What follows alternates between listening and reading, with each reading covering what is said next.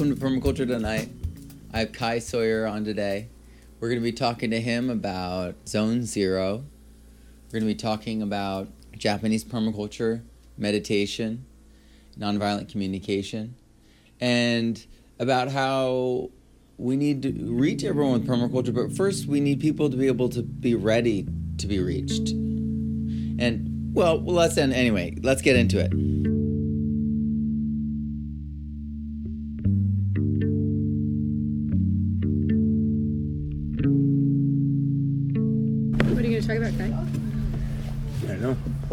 You know, I like to like it to be kind of improvisational, so we uh, we talk in general, right? So I was watching your TED talk, and I was really kind of touched by how you're touching a fertile area that is kind of untouched in permaculture in America, and your talk doesn't really harp on permaculture. Doesn't even come out of the gates using that word. It kind of touches on the inspiration for your talk, and I feel like that Costa Rican experience was permaculture. But it's almost like that's not the point of your talk, which way I thought I thought was pretty beautiful, and I think that most people miss that. They're like, "Oh, if I just get all this stuff together and I just make this site, it's going to make me." Mm-hmm. But it's really like, well, if you're going to go, if you can actually do all that work and get through that process, you need to work on yourself first, almost. I don't know. It seemed it seemed like you you were touching an area that I have not seen any other permaculturist publicly touch. Yeah. Well, I mean, for me, I don't really have a strong attachment to permaculture. I'm just trying to figure out, you know, what's the most beautiful way to live. And permaculture has been a huge inspiration. Um, and so, you know, I had an opportunity to talk about something. I was thinking, well, I could talk about permaculture, but you know, other amazing people like Geoff Lawton are talking about it, and and just kind of like living in Tokyo post Fukushima, and then thinking about, you know, what was, what would be the most meaningful thing to tell people? Because like if I'm telling people in Tokyo, they have no kind of orientation toward nature anymore.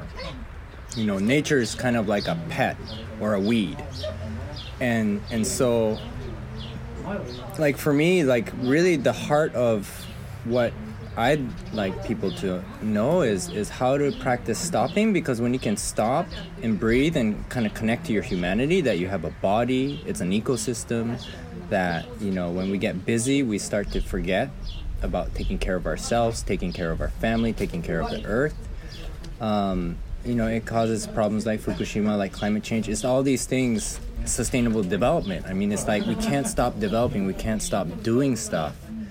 And until we learn how to stop and breathe and, and just be in the present moment and observe what's going on, that I don't think the fundamental change is going to happen.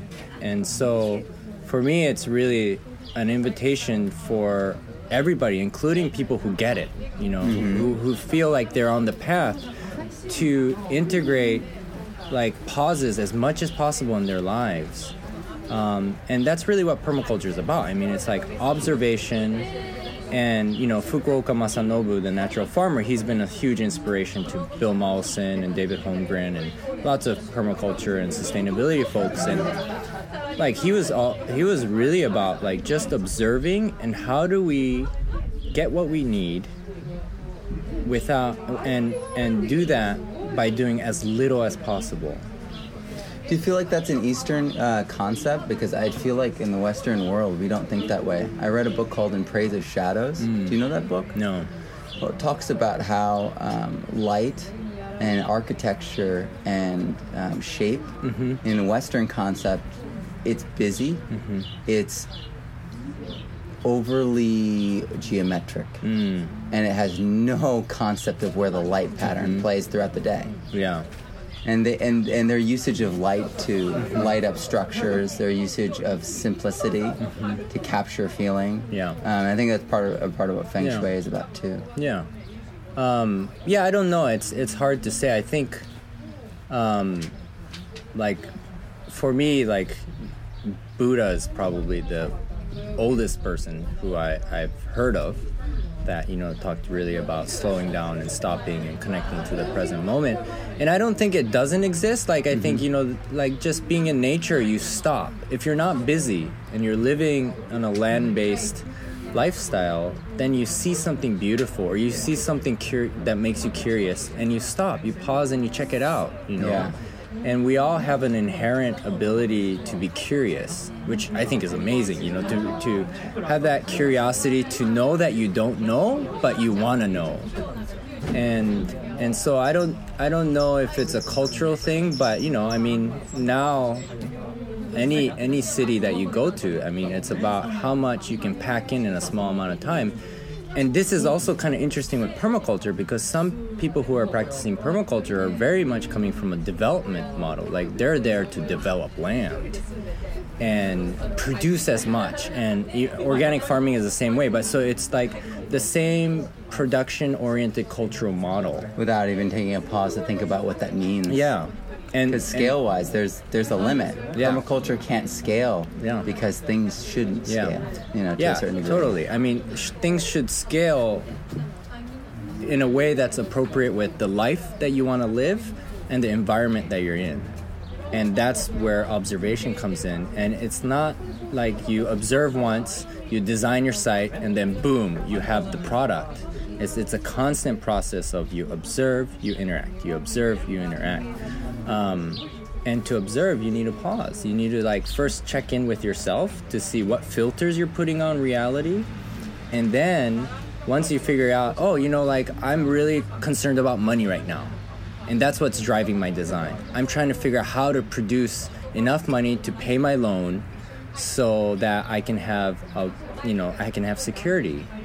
But that that energy is going to drive your design, which is going to drive your life. And so, you know, you can meet people who do permaculture who are, you know, the, the site drives them, not them, you know, actually enjoying their site. And so for me, this is like, it's so easy for us to get into how much are we producing? You know, how much are we accomplishing? And that's, that's the sort of the cultural roots that I think drive a lot of, of the things that are really destroying our earth and our lives and these good things that are happening you know people with good intentions trying to protect the environment trying to like do social justice work but they're not they don't have time to enjoy their actual work. They don't have time to enjoy their lives. And sometimes they don't actually see the damage that's caused when they fixate on something you know usually a singular singular issue. And um, and it's it's there's not a lot of relis- resilience because it's a you're just you're, you're you're basically on your edge. And if anything in your family relationship or like a funder suddenly pulls out or you know any kind of thing happens the whole kind of project falls apart. And so you know like slow is beautiful.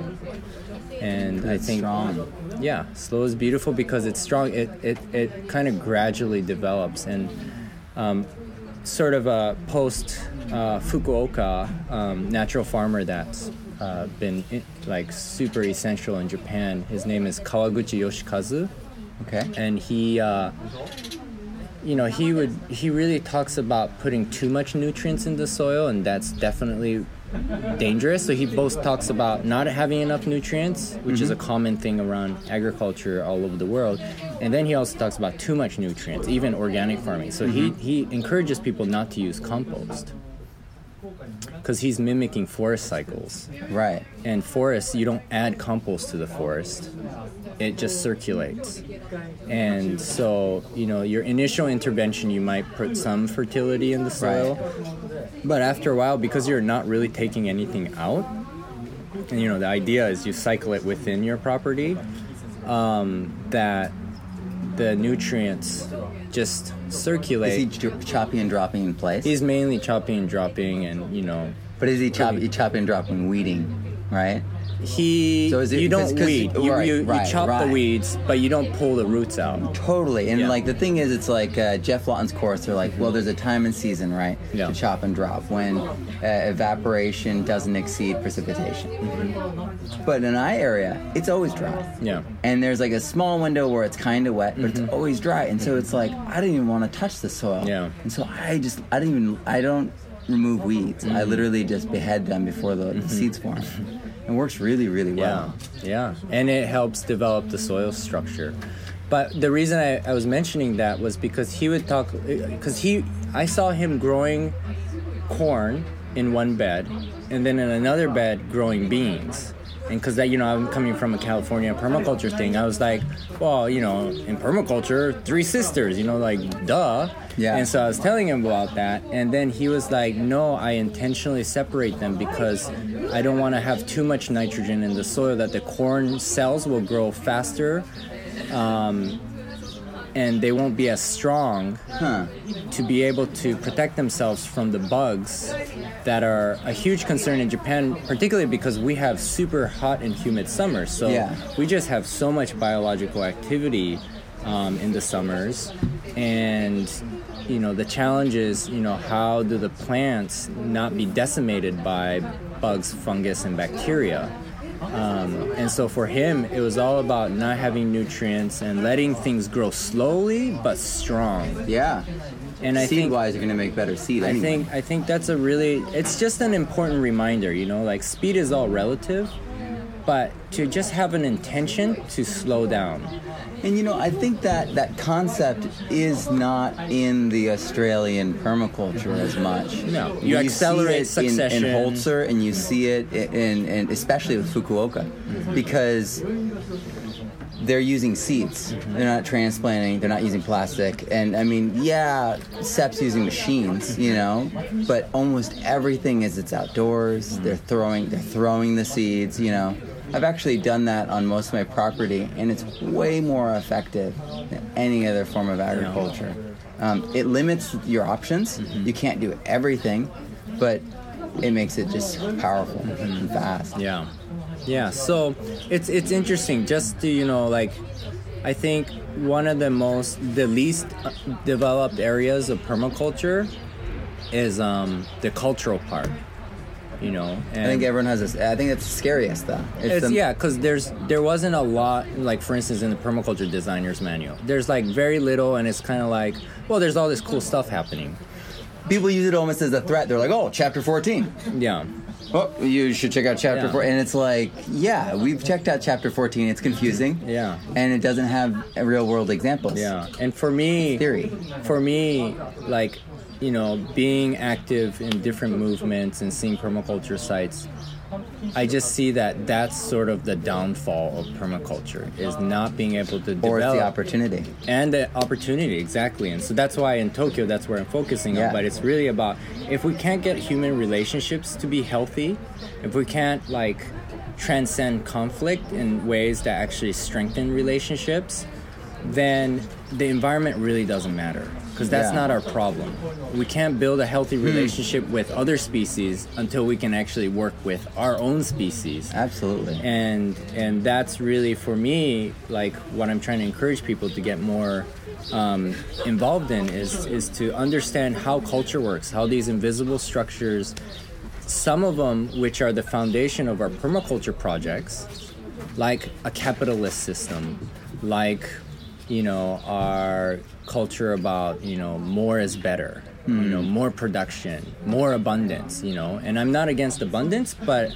but i want to question the energy that brings abundance to your site or into your life. And then there's also the idea that like, yeah, you can make a ton of tomatoes, but then mm-hmm. if you make if you go slower, mm-hmm. you can make less tomatoes that are more nutritious. Yeah. And Yeah. perhaps the more nutritious food, because it taxes your system less to mm-hmm. consume that Yeah. amount of nutrition, it's better. Yeah. So so really, yeah, it's about you know keeping things in a scale that's healthy for you, and and reminding yourself that we grew up in a damaged culture. And you can't just suddenly be like, okay, I learned a perm- I learned permaculture, I learned meditation. You know, you can suddenly switch your life. Like I've been to places in Latin America, beautiful sites, but they brought their problems with them and so they're they're basically enslaved in their minds because they brought that culture of oppression and exploitation and more more more and you know whoever does more is better than others whoever knows more whoever has more money and it totally turns into a domination permaculture like prison Have you heard the term wetiko? no Okay, Okay, so there's this idea that there's this mental there's a mental disease that Mm-hmm. especially Westerners uh, like it was identified by Native Americans as this problem that we had when we Mm-hmm. came over. They said that you don't have we, you cannot satisfy your thirst for things, and you want more than you can actually ever use, Mm-hmm. Which is insane. And in their culture and all traditional cultures, those people were killed. Mm. Because they're like, wait, wait, you want everyone's land in our community? Mm-hmm. Okay, everyone, I think we gotta, you know, and they would just people like that didn't survive. Yeah. Because it didn't make any sense, and survival yeah. for the community Yeah. Mm-hmm. w- couldn't take that. So I think that we're we're we're fighting these demons that are really really deeply intertwined in our society, and permaculture is, in my opinion, is the solution that we all need to do a lot of uh, to fix a lot of problems. But it's like you say, until we can actually unstop the ears, mm-hmm. the words won't go in, Yeah. and it doesn't matter if they're drowning. Mm-hmm. You know, they're not gonna grab that life vest if they don't mm. recognize it's a life vest. Yeah. Or some people won't recognize they're drowning until they're dead. Yeah, And that's I think what's happening is that culturally. you yeah, know we we're are. just we're just we live in such a small bubble each of us in our own sort of story that we've created and that story is what we call reality and so we we do everything based on the story that we've developed, and that story is developed through the culture that we grew up in and the media and the education and that culture is very capitalist minded and very patriarchal and you know it's it's important to be aware of that and just to see those seeds in your own mind. And so for me it's like very much you know if you're into gardening you can really like put a lot of your energy into gardening your mind because you have a lot of like pretty intensely invasive thorny species that are growing and it's running your life and until you like redesign those things and they're not bad they're just like a way to like that. you know yeah just compost it and turn it into nutrients and feed the s- seeds of like you know wholesomeness of Yeah. like compassion of love and and get to a state where you know you live with no enemies there's no enemies. There's just people doing their best in whatever position and context they're in. And a lot of us are just trying to heal and don't know how to do that. And so you know as we start to be more aware of like our own consciousness and this is huge it's like really really focusing on consciousness because everything outside is a manifestation of our consciousness. That's how i see it. And um, I, I would love for people to be really you know curious about that like consciousness and how does that connect to permaculture? Because it's really a consciousness and the techniques only really serve deeply when you have a consciousness. And and I've been sort of starting to experiment with the gift ecology or some people call it the mm-hmm. gift economy but that's also consciousness. It's not like okay so how do you just give and then run your business because that's not the consciousness. The, the consciousness is about you know like how do i want to live every moment of my life?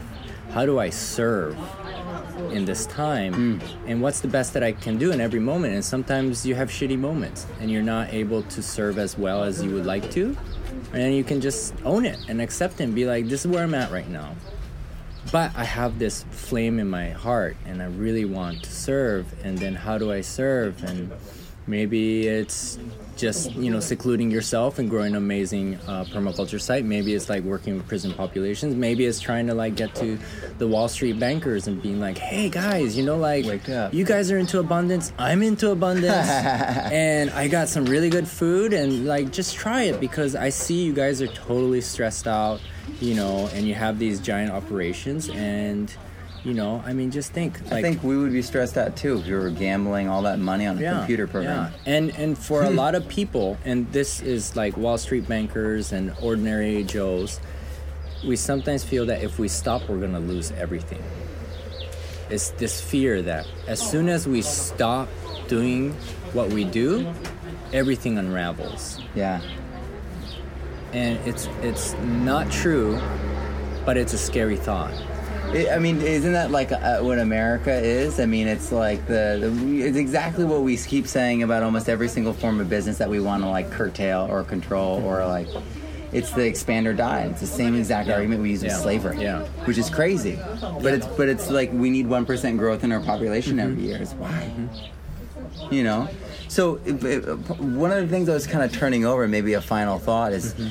Japan. In a lot of ways, in America, the perception is it's the future. So if the future is an urban world um, where our uh, dislocation from nature is is such that we think of them as weeds or a pet plant or something mm-hmm. like that, which I do believe that it is that way for people in New York and LA. Yeah. Um, you really are at the cutting edge of the entire movement because you are going to the most apathetic, the most distant, the most dislocated, mm-hmm. and trying to connect with them. Are you going to be coming out with an, an American uh, version of your book? Um, maybe if I have people to help me. I mean, okay. for me, it's all it's all just experiments. Mm-hmm. I just keep doing experiments, and this book was an experiment to see. You know, I have no money, and I told people I didn't want to write the book, so I just invited people who were excited to write the book for me. Wow. And then it was just a series of connecting people who have skills and interest and keeping them motivated. Yeah.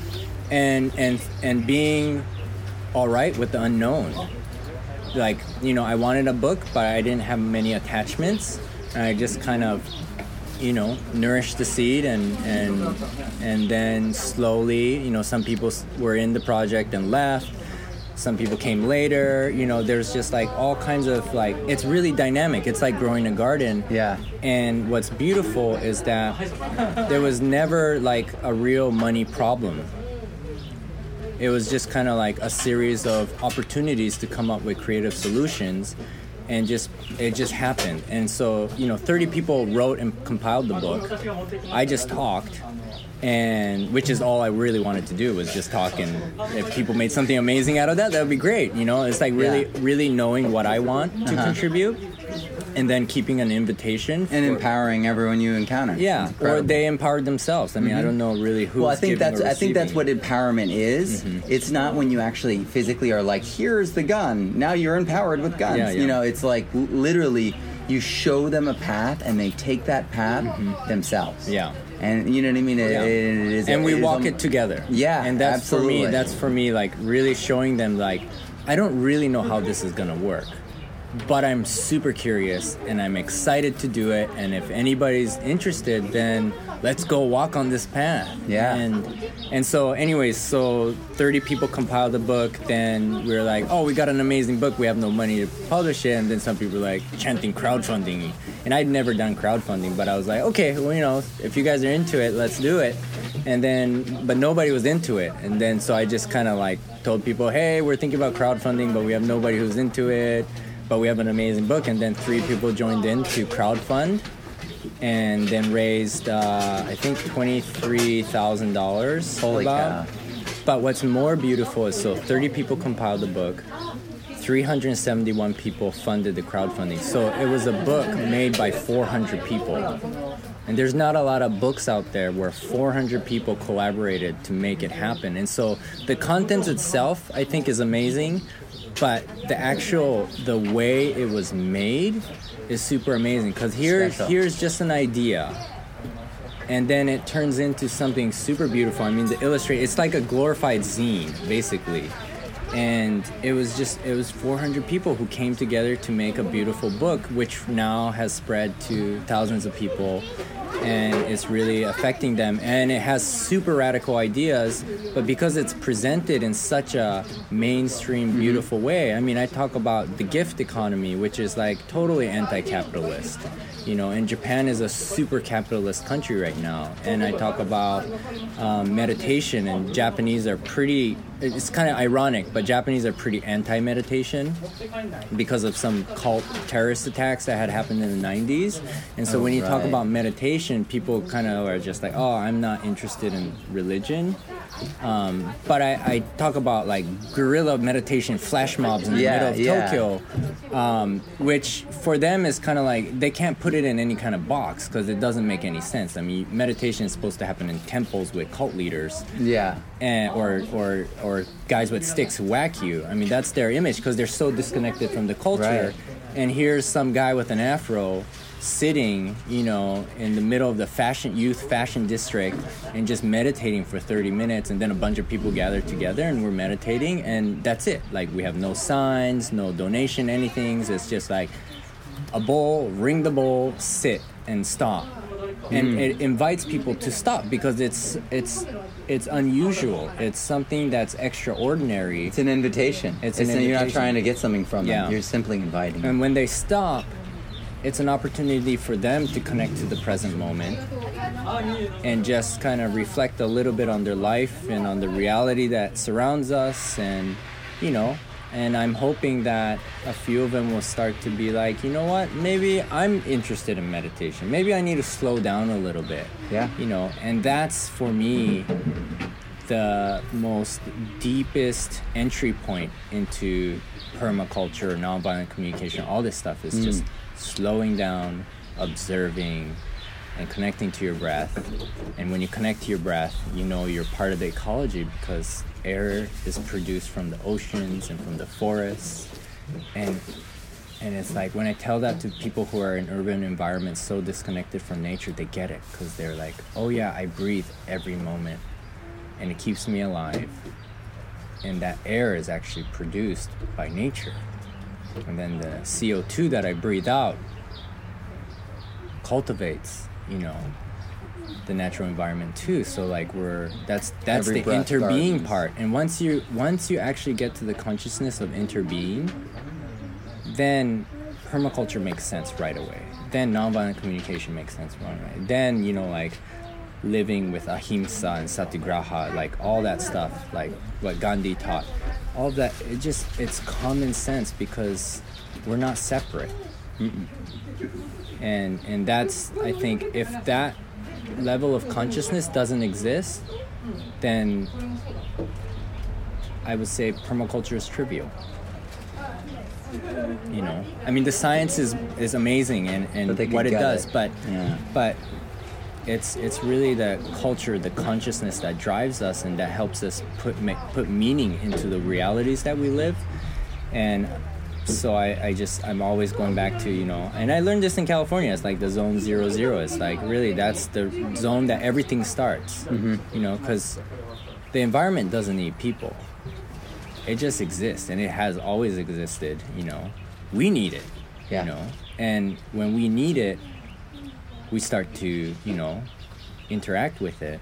And depending on what's in our consciousness how we interact with it is very different. So for me it all comes back to just stopping slowing down observing doing less you know and then you know and just having that constant process and and living in a world where it's not about judgment because hmm. those are things we make up too. Like there's no right or wrong.